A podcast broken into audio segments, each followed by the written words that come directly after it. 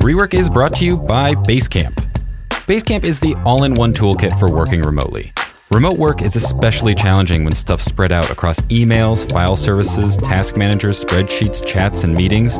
Things get lost. You don't know where to look for stuff, and people put the right information in the wrong place. But when it's all together in Basecamp, you'll see where everything is, understand what everyone's working on, and know exactly where to put the next thing everyone needs to know about. Check it out for yourself at basecamp.com. We try not to talk over a crying baby. It's okay. They're crying, they're crying, right? We're, we're not trying to stop anybody and we take our time. Nancy Mork is the Chicago based director of the Fussy Baby Network. It's a grant funded program run out of the Erikson Institute, a graduate school in early childhood development.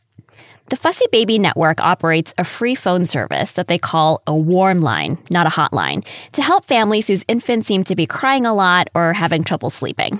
We're there during this really tough time when they have this baby who is different than their friend's baby. Is crying a lot, is unsettled, maybe doesn't sleep like their friend's babies sleep or like the books say they should sleep. And parents end up feeling so defeated and like failures by the time they call us. So we spend upwards of two, sometimes three hours with a family. Our hope is to really tap into the parent's own intuition and their own sense of who their baby is. And until recently, Nancy and her team of infant specialists were doing home visits. Those visits were priced on a sliding scale from zero up to $40. When shelter in place started in Illinois and elsewhere, the Fussy Baby Network switched its in person consultations to virtual house calls and waived all fees. This has been such a hard time for families who were expecting maybe the parent to come in and help them with this new baby, and that didn't happen. The child care plans, all of that is out the window. So we have Zoom visits that are available, and it's really meant to be for any any parent who's just this has just been tough and they're needing somebody to listen and be there and hear how hard this has been. We're trying to be as creative as we can and reach out in ways that we never in a million years imagined we would be doing. Hello and welcome to Rework, a podcast about the better way to work and run your business. I'm Wailin Wong. And I'm Shaun Hildner. We've been doing stories about how small businesses are adapting to the pandemic, and today's episode is about companies that cater to families and children. Life has changed for pretty much everyone, and some of these changes have been especially difficult on households with kids. I'm an adult who feels more like a fussy baby these days, you know, wanting to eat all the time, sleeping poorly, and bursting into tears at the slightest provocation. When this all started, it was hard to imagine that schools would be closed for the rest of the academic year, that visits with grandparents and regular caregivers would be off limits, that even playgrounds and public parks would be roped off. And it's not just parents that feel this pressure. Brick and mortar businesses that serve those families are trying to figure out how to survive and how to help customers who need more help than ever these days.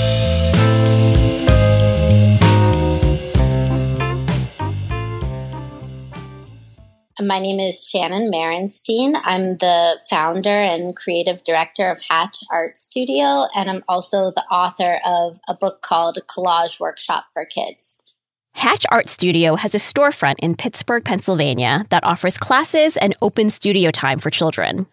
Shannon opened the brick and mortar location in 2016, the day after her oldest child turned one we kind of quickly honed in on younger children, 18 months to five years or so, because we found that those were the families who were still home during the day, during the week, and really interested in finding ways to meet up with each other and provide really exciting, messy, fun art programming um, to their children without having to do it at home you know, we always remind families who inevitably try to help with cleanup that, you know, it's on us and their child can explore with their whole body if they want to and not not to worry about that at all. Yeah, I've been really proud of our growth year over year and right before this happened, we were in the process of looking to purchase a building for our space and make a permanent home and sort of shift our focus slightly toward a more formal experience where you know we were hoping to continue to offer our classes but also open a creative preschool program as well Shannon had exciting plans for her company.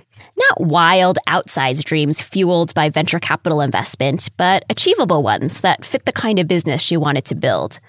This was also the case with Omowale Casselle.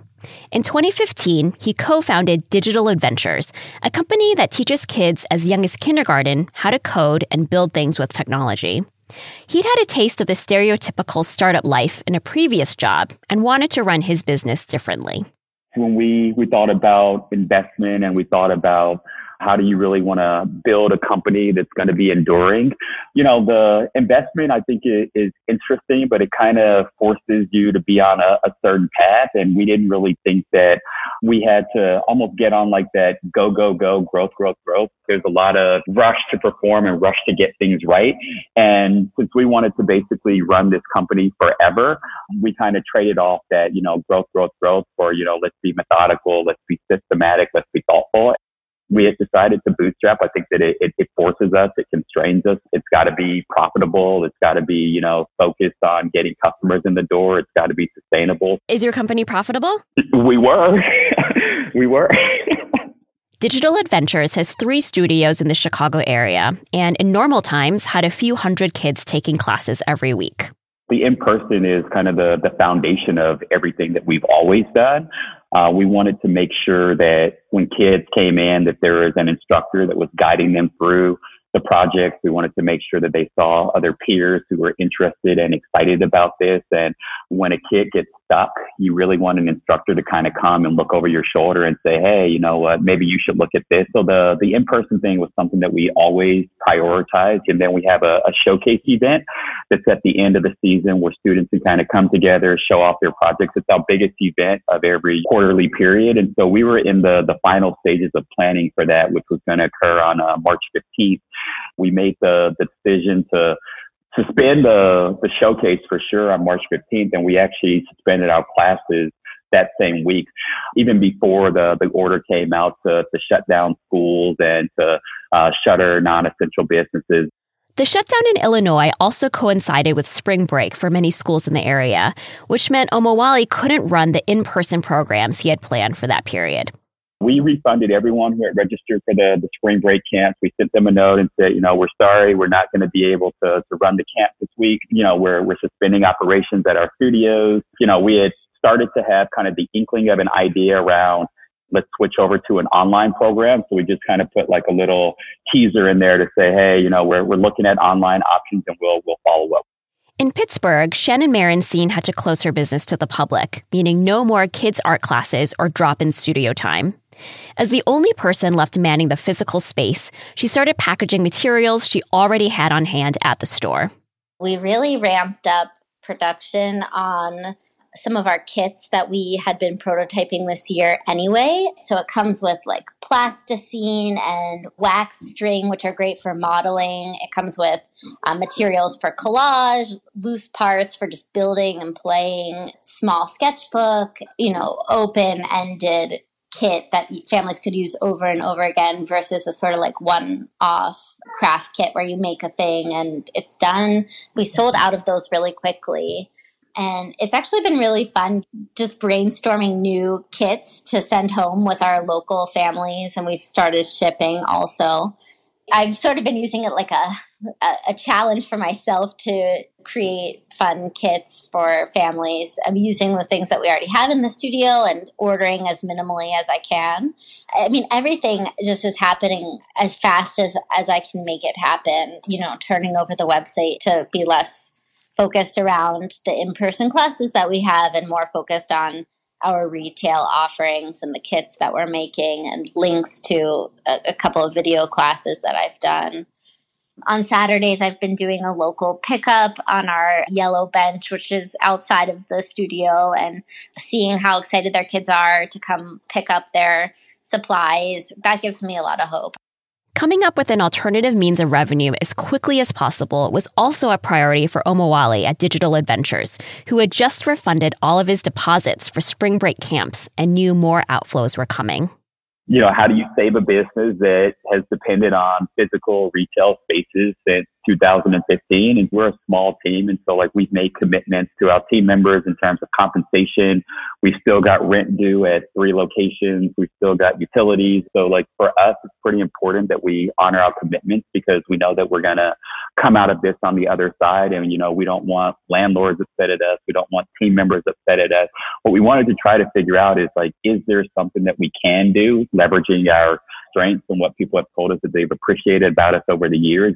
Um, what we pretty quickly came to is why can't we figure out a way to live stream our curriculum with our real instructors? Can we get, you know, a group of students into a virtual room and have them still interacting, still engaging? We're going to have to, you know, make sure that it's live, right? We didn't want to do video. We wanted to make sure that that human element and that interaction was still there.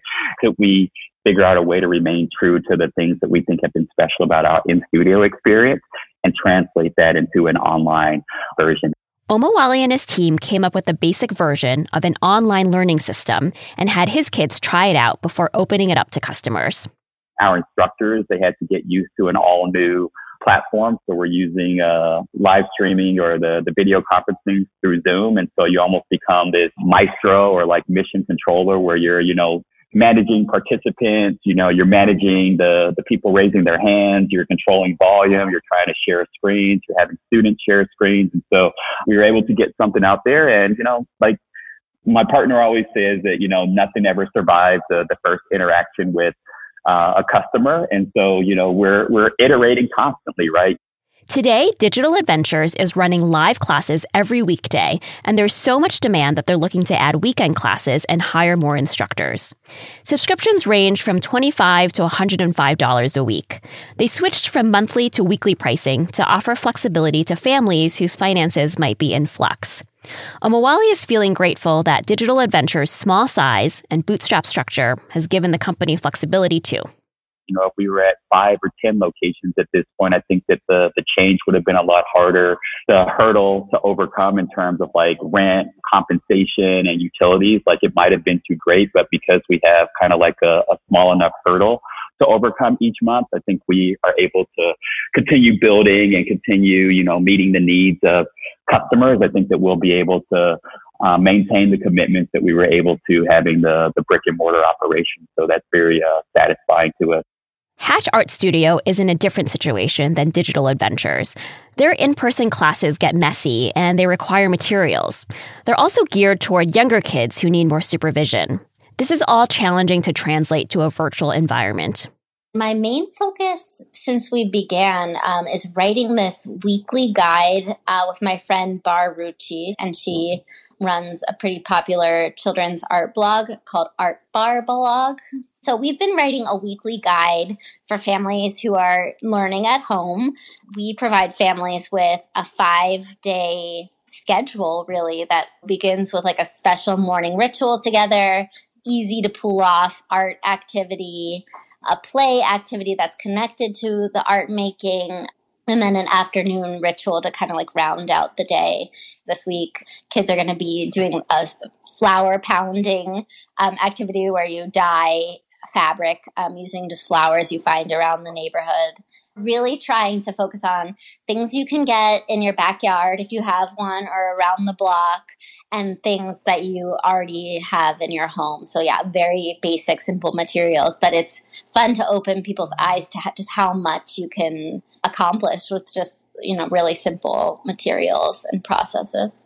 The first three weeks, we offered the guide for free. Uh, weeks four through six so far, we've asked people to contribute $5 for the guide.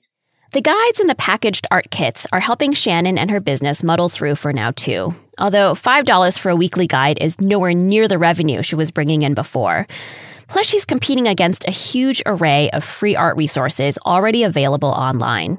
The summer presents another big test for survival.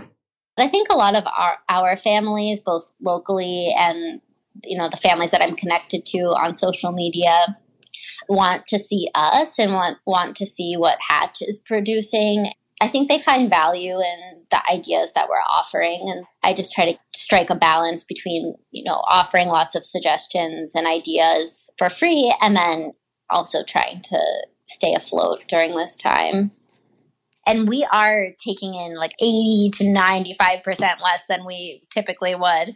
You know, I had been sort of hoping and wishing that summer would be as normal as possible, but I, I kind of feel like it might not be so. And I had been really worried early on that, you know, if we couldn't offer a physical camp, that we might not even exist anymore after the summer offering that many refunds would definitely make us have to shut our doors permanently. So, something that I did last week, I emailed all of our families who are already currently registered for camps, and a lot of those camps were already full. I emailed families and just asked if anyone would be open to hearing some ideas that I had about camp and kind of giving me some feedback about it. I, I just feel it's so important to stay connected to the people who make your business possible.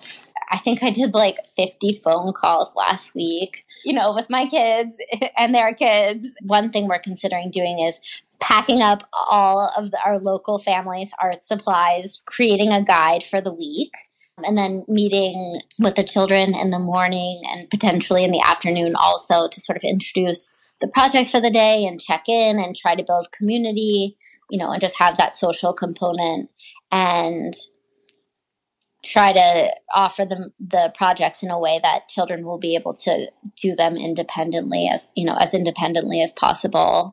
Being creative, resourceful, and invested in a process, not just an end result, are values that we try to teach children. They're good reminders for adults, too. Even if they're not communicating to us directly that they're feeling moved by this experience. I, I think that young children will tell us in many different ways about how they're feeling, especially process art, which is just, you know, art that focuses on the experience and less on, on the sort of final product. I think that process art for young children can be so powerful as an expressive outlet. It just feels good. It feels good to, you know, get messy and paint. It feels good to squish Play Doh and it feels good to splash around in water. I think that for families who are grappling with staying at home with their children for so long, uh, you know, the sensitivity to how kids might be feeling about it might wear off a little bit because it can be really hard to be trapped at home. Art can be a way to connect with your child. It can be a way to open up new conversations that might be hard to have. And I, I think that it's just a, it's a really good way for children to bond with their, their parents and caregivers. I think babies are incredible.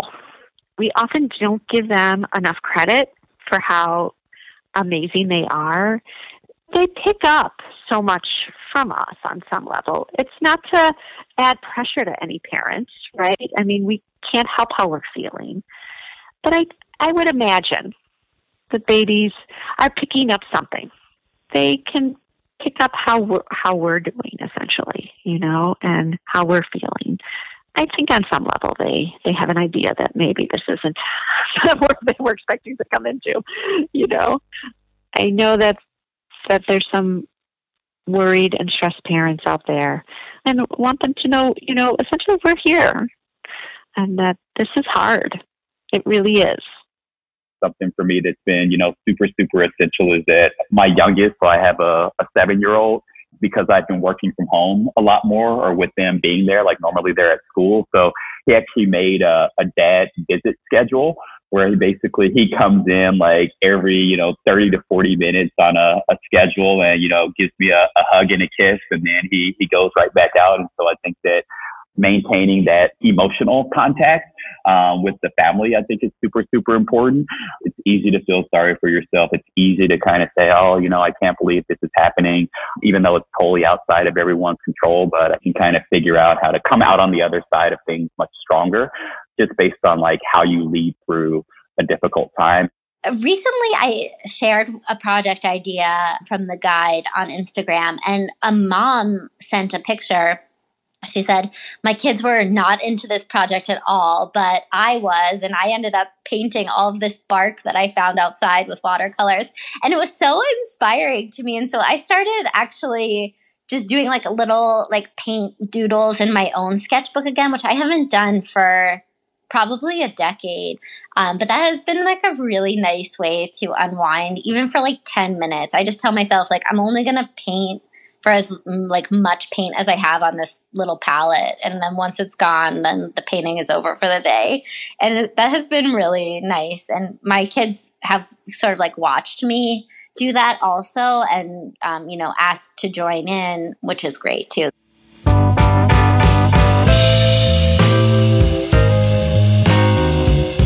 Rework is produced by Wailin Wong and me, Shaun Hildner.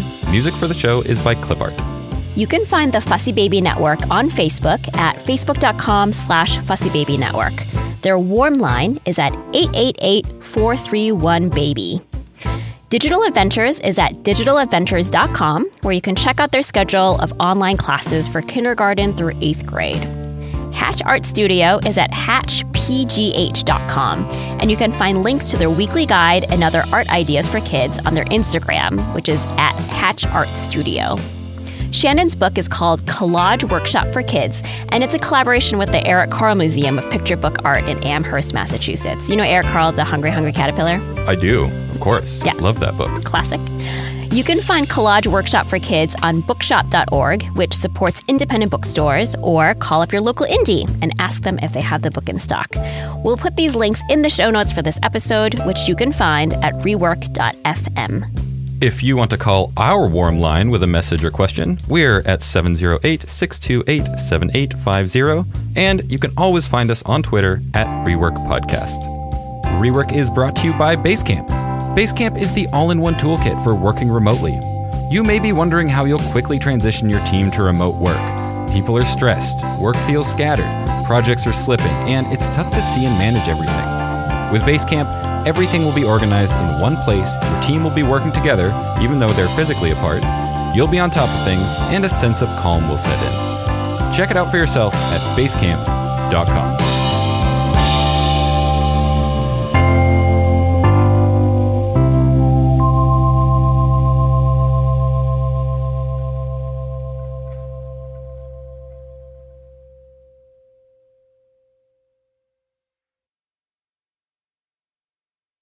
There's literally yellow caution tape around the playgrounds in Oak Park.